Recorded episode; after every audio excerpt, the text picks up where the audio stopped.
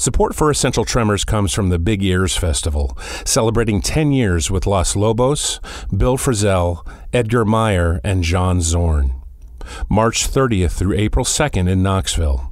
BigEarsFestival.org. This episode is brought to you by Atomic Books. Atomic is an independent bookstore full of objects made of paper, vinyl, plastic, and various other actual materials at the edge of time specializing in literary comics, small press, art books, and great regional beer at 8 Bar in the back of the store. Come to 3620 Falls Road in Hampden or go to atomicbooks.com. Atomic Books, literary finds for mutated minds. It's just one of those moments where you capture the energy, you know, and it's not such a clean recording but you capture the energy of the ensemble and they're cooking. And it it really um that composition too just the arc of it it keeps building the drama the melody in a very um suspenseful you know it, it it's like okay what's next?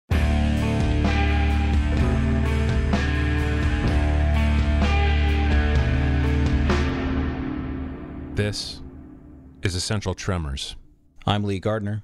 I'm Matt Byers. The idea behind this show is to have musicians and other creators talk about songs that shaped who they are. We're not looking for favorite songs necessarily. We're also not looking for songs that they'd choose to take with them if they were stranded on a desert island. What we're looking for are songs that have significance to them, songs that might have changed the course of their creative lives or their lives in general.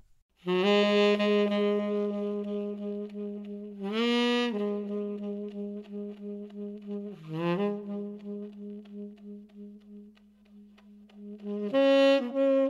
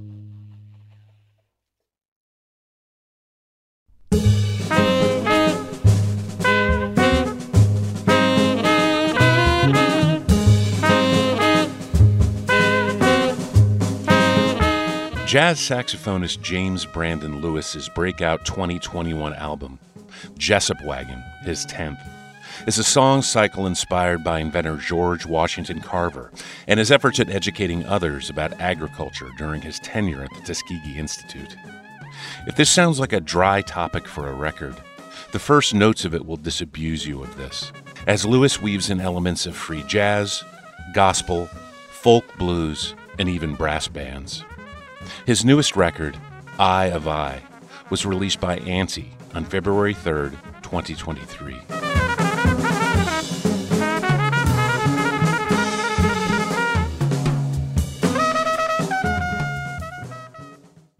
The first song Lewis chose as being formative for him was Lonely Woman by Ornette Coleman.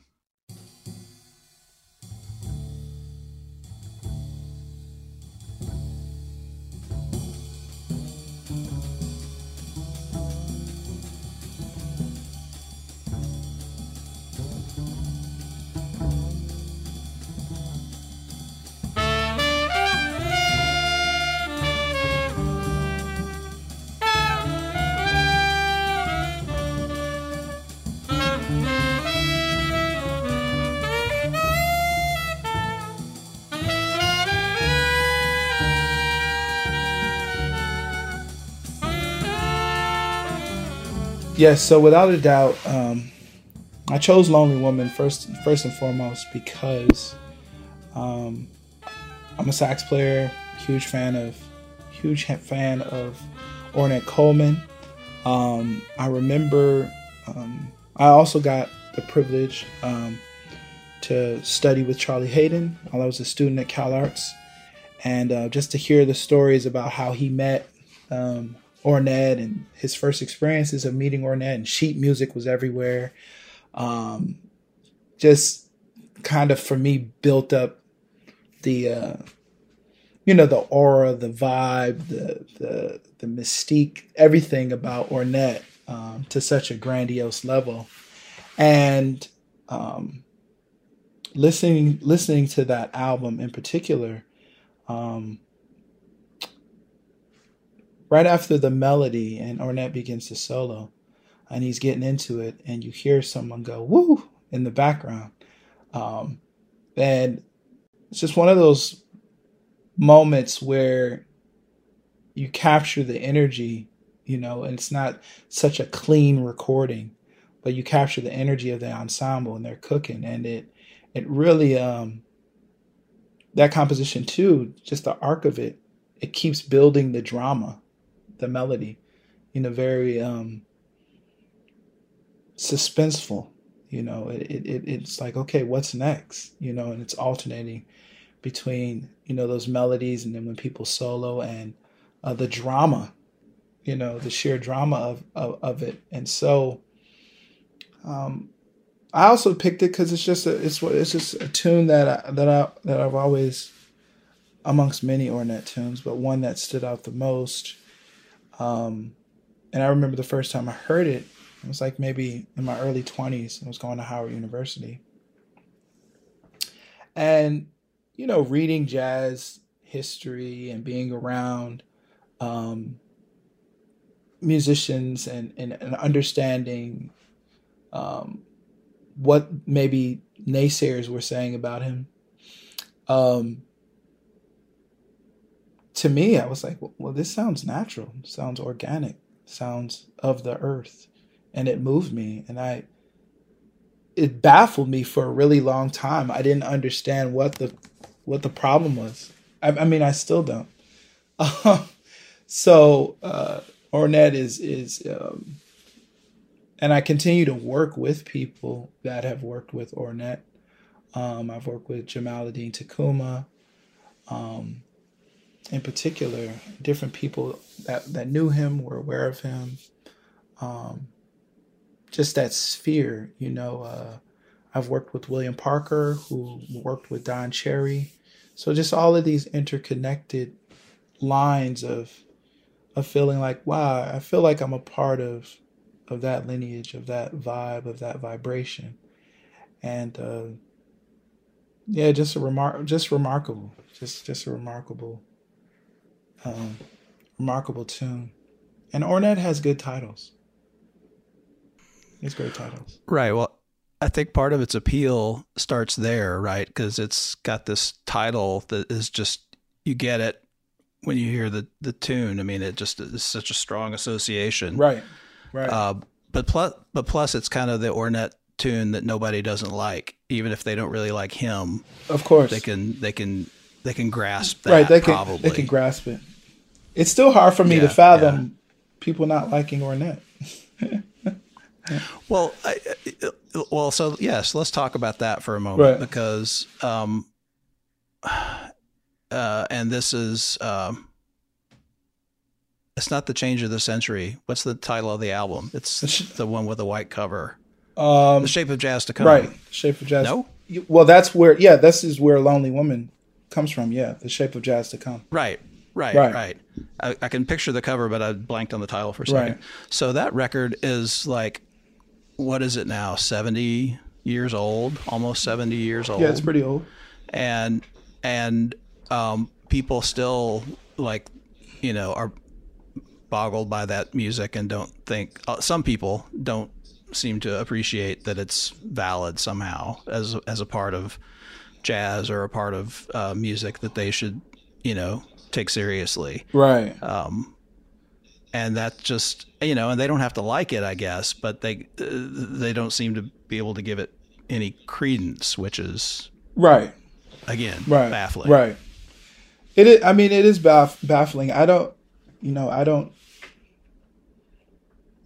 I don't know. I don't spend too much time trying to figure out why the why. I mean, for me, when I listen to Ornette, you know, I've I've I've I've adopted Ornette recently into the, the the, the Texas tenor. You know, I'm a tenor saxophonist, and he's in that tradition for me. You know, he. I mean, um, you know the the manner in which he plays um, sounds like he's he's talking, he's speaking. Um, I don't tend to. I I never really do a good job at explaining sounds on saxophone. Um, but there's a certain edge, um, you know, like raw hip hop, like raw hip hop sound, you know, that gritty, that lo-fi, you know, if you if you will, um, in his playing that that I like, you know, that growl, that sensibility, that little sizzle on the notes, you know, and um, so it, it's just, you know, when I think about the Arnett Cobbs and and so on and so forth, you know, I, I I'm sorry, I have to put Ornette in that in that vibe. The Texas tenors. He's a Texas tenor, you know. so I'm I'm curious about your uh, um, uh, experience with uh, with uh, Charlie Haden. um, uh, since he was such an integral part of that band and that music. Um, are, are, is there a way you could talk briefly about what he lent to your own music and your own playing? Uh, for sure. Um, so when I was at Cal Arts, I, I, I took Charlie's class every semester except for one. I was at Cal Arts for uh, two years, um, and you know, for me, you know, Charlie would come to class and he'd talk about um, a hike he went on, or he'd talk about his his grandkids. Um, and he'd just give examples, you know, visual examples of going on a hike and and then describing that as a way of using that that thought, that vibe and place that same kind of intention, that beauty. You know, he talk about beauty a lot, you know, into your music, you know, what you're trying to bring, that sensibility. Um, and I always uh, that always stuck with me. And then he he never forgot you know, he never forgot anyone's name or the things that you may have been interested in. I remember having conversations with him about about Ornette or one year I had a conversation with him and it was centered around we got into this discussion about Wardell Gray. And then you fast forward and he says, James, I think Wardell Gray and Dewey Redman, that that's a great combination. You know, and I was I was those were the people that I that I was into, you know. Um, two different two different perspectives, but all still the same lineage, um, continuum, rather. Um, and so that in the level of intention, you know, I can't stress that enough. Uh, playing, you know, when Charlie would play in class, I mean, there wasn't any, you know, it, it was like everything stopped in slow motion, and he was inside of what he was doing. He was in the note you know.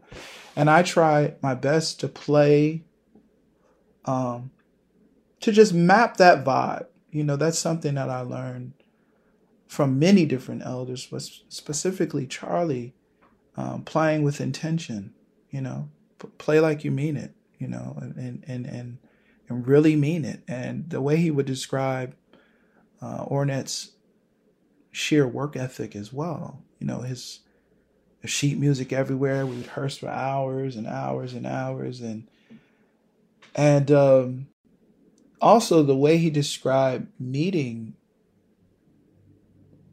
meeting Ornette felt like he had found his his musical partner, his his his vibration, his agreed vibration, and and that that meant more than than what naysayers may say. You know, I mean, and as he described um, being in class and him describing them playing at the five spot, you know, and everybody that was in the room, you know. And he said, you know, all the heaviest, he, he'd say, he told us all the heavy, heaviest cats were in the room. He said all the bass players he admired, you know, were all, were, were all there. And he was just like, I, I, just, I closed my eyes, you know, you know, while he's playing. And, um, that was such an amazing, amazing experience. Shout out to Cal Arts. You know, I think that that that school and that vibe and um, and so many students being able to work with Charlie Haden and him um, establishing the jazz program there uh, along with David Roitstein. Um, you know, spirituality and improvisation. That was like the that was like his vibe. That was the name of his class and that's what that's what it was, you know. Um, um, that's the first time we play Broken Shadows in class, another another Ornette tune, and hearing Charlie play it, you know, that that adds a whole other experience, a whole other level to it, and the elasticity of of the way he, the way Charlie would play, you know, not such rigid this rigid time. Maybe that's from his own experience, you know, um, his parents being integral in, in music and, and coming from a, a background of singers and, and yodel, yodeling and, and this whole vibe really add added to it, it felt like a beautiful synthesis of his background and then meeting uh, Ornette being from Fort Worth and that vibe and that experience, you know, it was almost like, okay, the universe said, yeah, these two people are supposed to meet, you know, and and so, um, yeah, I hope I answered your question, but. Yeah. Oh no, no, you did, and and that's, I think that's a really uh, powerful thing that if maybe you're lucky, you feel it a couple of times in your life where, you know, you meet someone and you realize you two are right and everyone else is wrong. right. Exactly. Exactly. Exactly. You know? Yeah. And to yeah. and to have, you know, whatever you know, the aesthetic concerns, you know, this or that, whatever. When you think about history and, and players meeting each other and, how these bands formed and you know it's it's something you can't take for granted, but you you sit and you you're like, wow. You know, it's like it's the same thing if you say John Coltrane quartet or you think about the people who played with with Ornette, you know, I don't I never I don't ever not think about Don Cherry. I just it just doesn't even in my mind or or Dewey Redman or so on and so forth, you know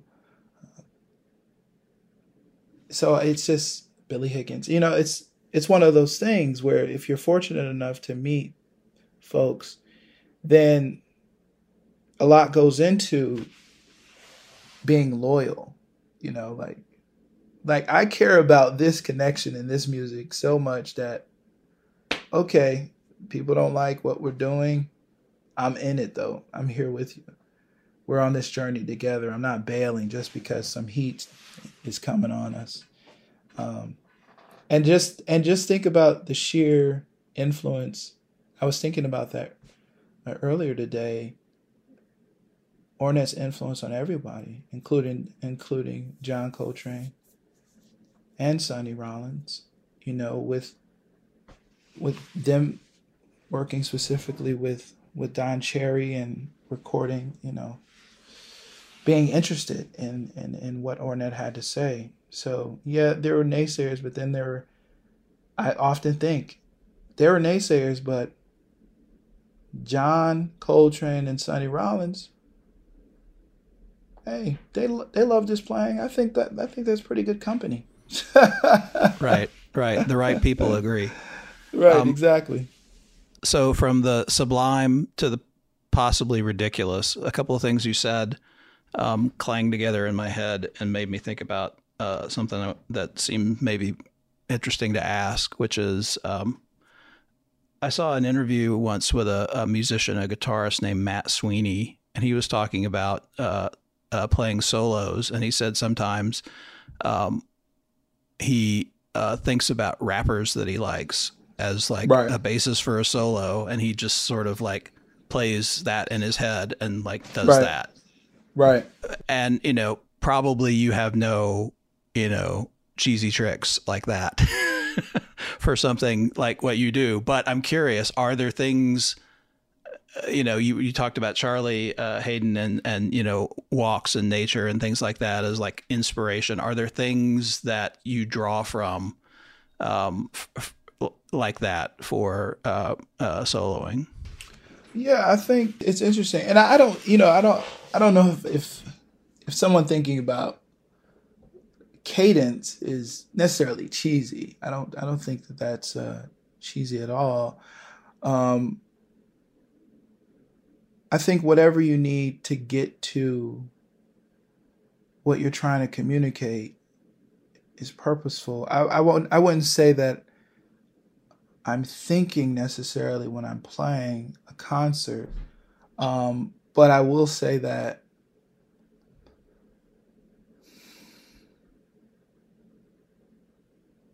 well, there's two things. I think that there there is a, a energetic thing that I'm, you know, I'm trying to like put as much air into the horn as possible. Um, sheer volume. You know, just depends on the context. But you know, I like to I like to work up a sweat when I'm playing. I like to, you know, the physicality of it. And I think, um, you know, I I definitely feel as though I'm a lyrical, melodic kind of player that then goes off the fringes once I get tired of that once I get tired of that train of thought, you know, I, I tend to, it's like if you're, if you're at church and the congregation gets super excited and then there's the one person on the pew that hasn't moved, hasn't smiled, hasn't done anything. Yeah, I'm not that person. I'm probably getting excited, um, like the rest of the church. Um, and in that context, I guess, um, you know, so I, I think that that there are moments when it just depends on the context. Sometimes in my mind, I may be um, the melodic line is is very clear in my mind, um, and the possibilities of where I could go. And I guess you would say I'm singing to myself in some contexts, and then in other contexts, it might be shapes, just sheer shapes you know, um,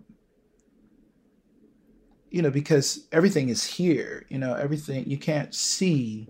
It's not like the piano. You can't see what you're playing. Um, so conceptually, you know, I tend to think about uh, sh- shapes or different sounds, um, the angularity, the sheer angularity of how I might play. You know, if I want it to be angularity that has a sharpness to it or smoothness to it.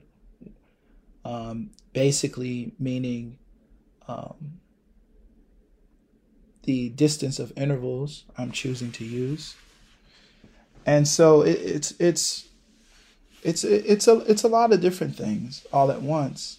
Um, but then I've I have been in you know I am I you know shout out to where I'm from Buffalo, um, even though I've lived in New York City for the past 10 years.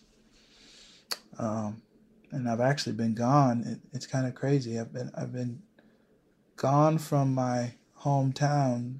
I'm 39, and I left when I was 19. So, um, so there's many different factors. But I the reason why I brought that up was to say that, you know, there's a groove sensibility as well. There's a freedom that I find when someone's grooving. You know, you know, backbeat, funky, whatever you want to call it, I tend to feel really free.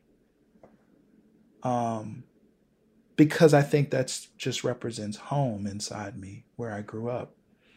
You know, um, so I might be thinking about a certain cadence structure that maybe lends itself to to um, the characteristics of hip hop, but not necessarily thinking about a specific person. Um, but I think you could hear a lot of vocalizing. That isn't a new concept. Um, the whole idea of what we were saying earlier, the Texas tenor. If you listen to Arnett Cobb, he's a great example of that. But in, but anybody, you can you can listen to any person. The the tenor sax is pretty close to human voice, right?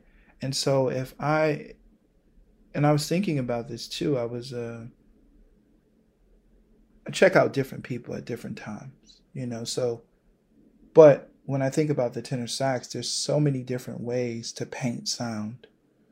You know, if if you're if I could put on a Teddy Edwards or a Gene Ammons, like the, the, there's a vibe there. I, I can't explain it. There's a vibe. There's a smearing of the notes. You know, there's scoops. There's there's growls. There's um, all kinds of ways to play a single note. And so I think that that in, that in itself really uh, fascinates me. The the whole lineage, you know. If I if I'm if I'm one of my favorite um, uh, favorite uh, things to do is not necessarily test myself, but put different players on to hear if I can hear their voice. Not necessarily the notes, but their voice. What are they? What makes this tone sound different than this tone? Um, and that's a little bit tricky, you know, because there's like there's a uh, little trills in there different situations. Like if we put on a Joe Henderson album versus uh, I don't know Hank Mobley or or whoever you're into, um, it gets tricky when you you you you might put on. Uh, sometimes I get confused. You know, Charlie Parker influence, for for example. Um, you know, you might turn on some and say, oh, "Okay, like if you turned on um, Sonny Criss or Sonny Stitt, you know, you gotta really listen. You know, you gotta really listen. But it's funny because I was listening to Ornette this morning, and then I was wondering if, if at all, um, this is just off the top of my head. This isn't something that is verified, but I wonder how much influence Ornette and Eric Dolphy may may have had on each other. Because I was listening to that today and said, wow, like I can hear and maybe maybe it's just because they play alto, but but I don't know. So it's interesting, you know. I think it, it's it, it's interesting to, to paint to paint sound and paint notes and and um, to really get inside someone's uh, vocabulary.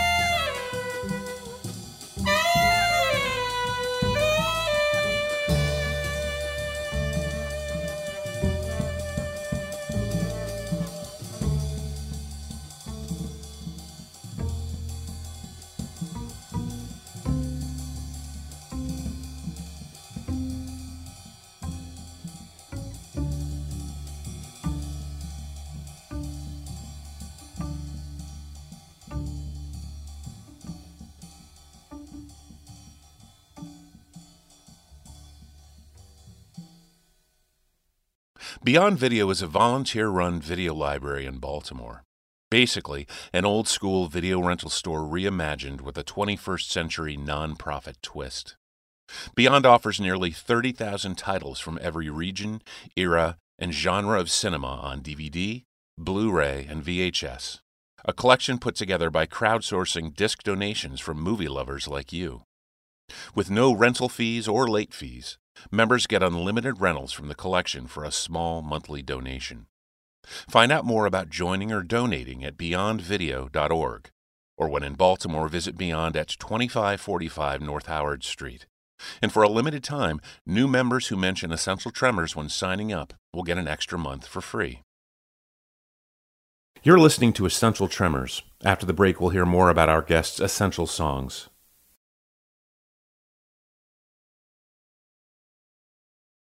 The second piece of music Lewis chose as essential to forming his sensibilities was Left Alone by Archie Shepp with Abdullah Ibrahim.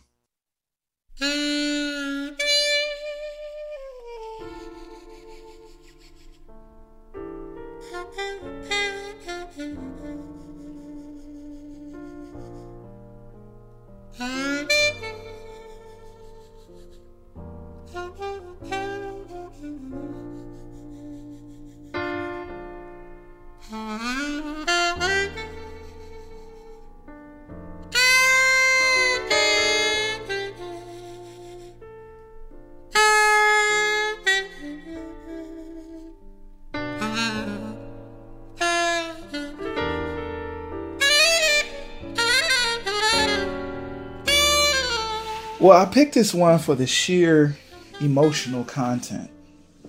The sheer emotional content. You have Archie Shepp and Abdul Ibrahim. Um, the first time I heard it,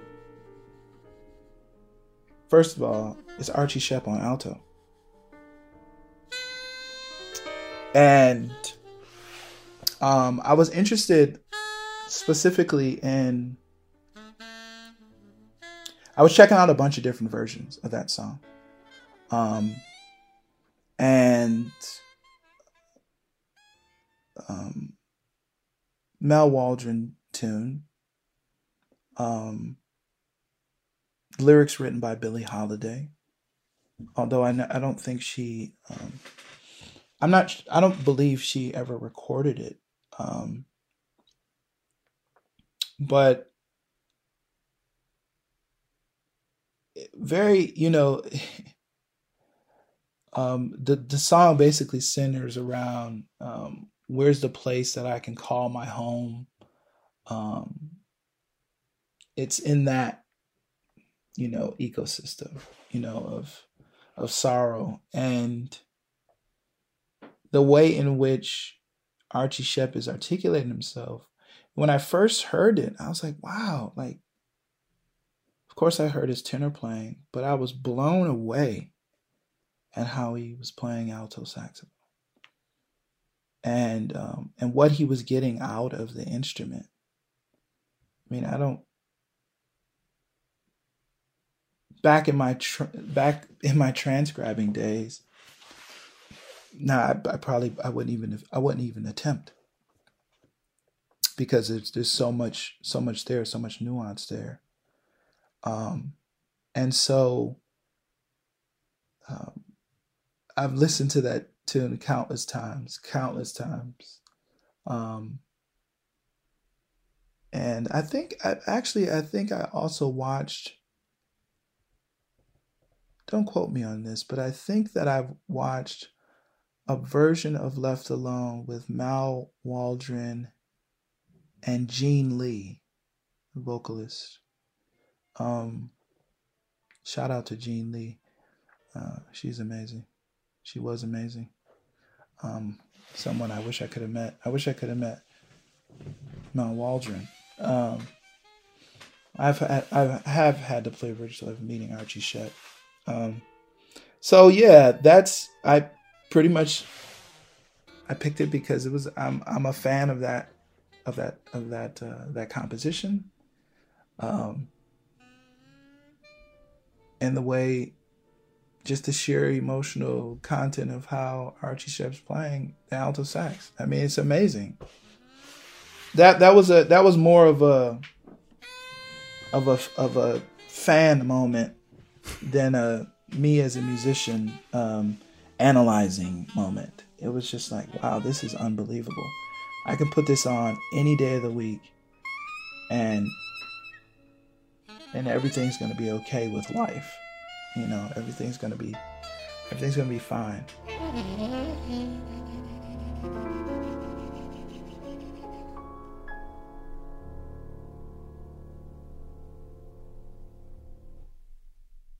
The final song that Lewis chose as being formative for him was Did You See Harold Vick by Sonny Rollins.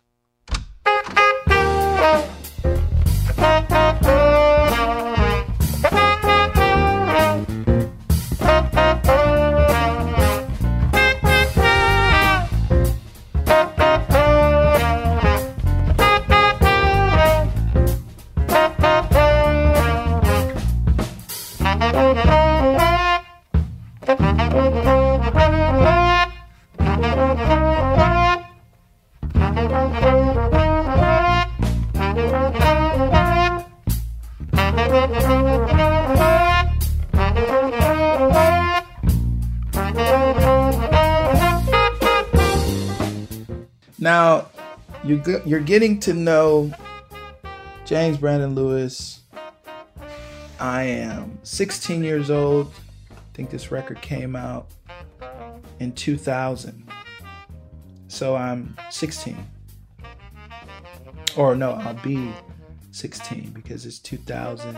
I was 17 when I graduated. My birthday's in August. So, anyways, I'm 16 years old. The band director says, um, going into my junior year, the band director says, "Hey, uh, we have uh, our tenor players are are leaving, and would you want to play tenor?" And I was playing alto at the time, alto and clarinet. I said, "Yes, sure." So you know that started the whole spending spree of whatever little job I had working at the Buffalo Public Library and I stumbled across this record, Sonny Rollins, This Is What I Do. And, you know, of course, you know, I noticed the mouthpiece. He's a Berg, he's got a Berg Larsen mouthpiece. He's got the sax. He's got the sunshades on, hat. I said, wow, man. You know, if I, in retrospect, when I think about a 16 year old version of myself, I say, okay, yeah, you you dug the cover. I know you you you dug the cover. Sonny was looking cool, whatever. Um, then you know, out of all the tunes, um, you know, did you see? Have you seen Harold Vick? And I was just blown away.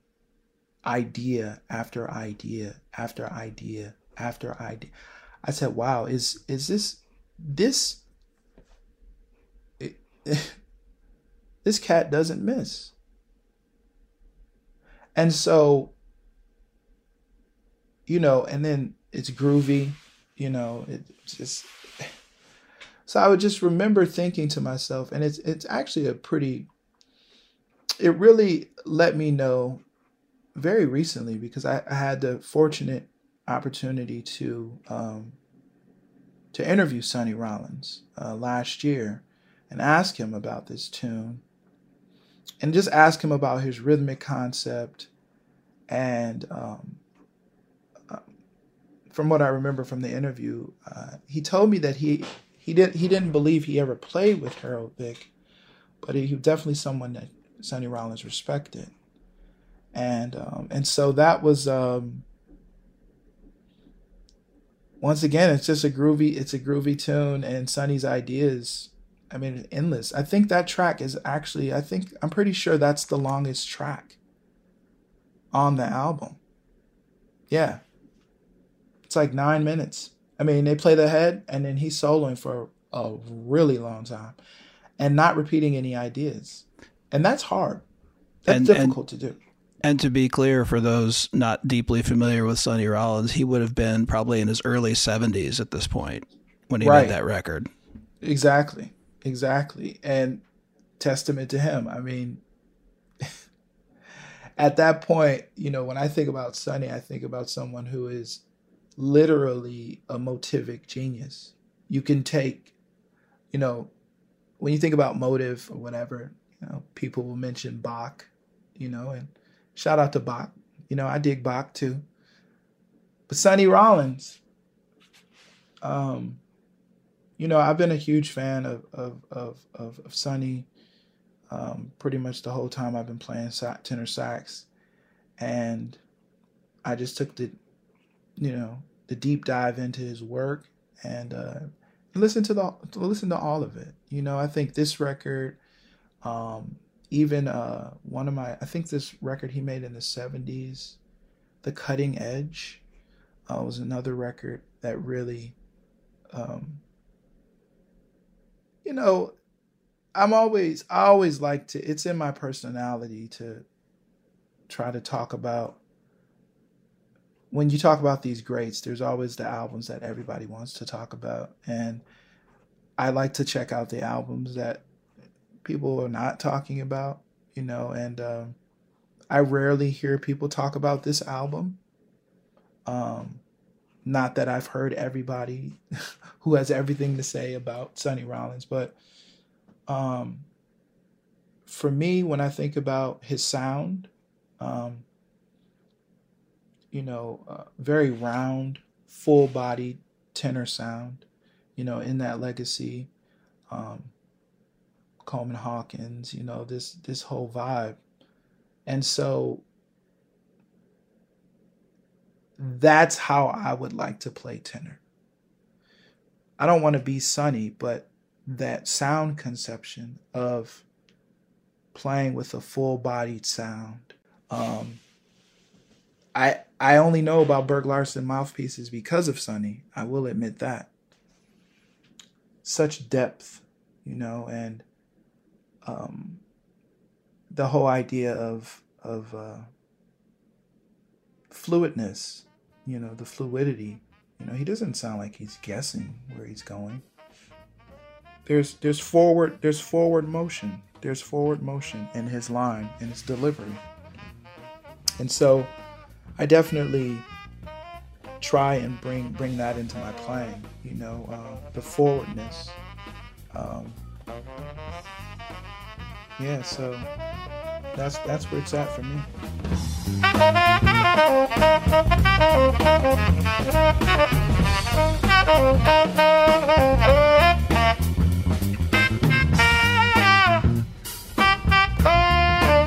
This has been Essential Tremors.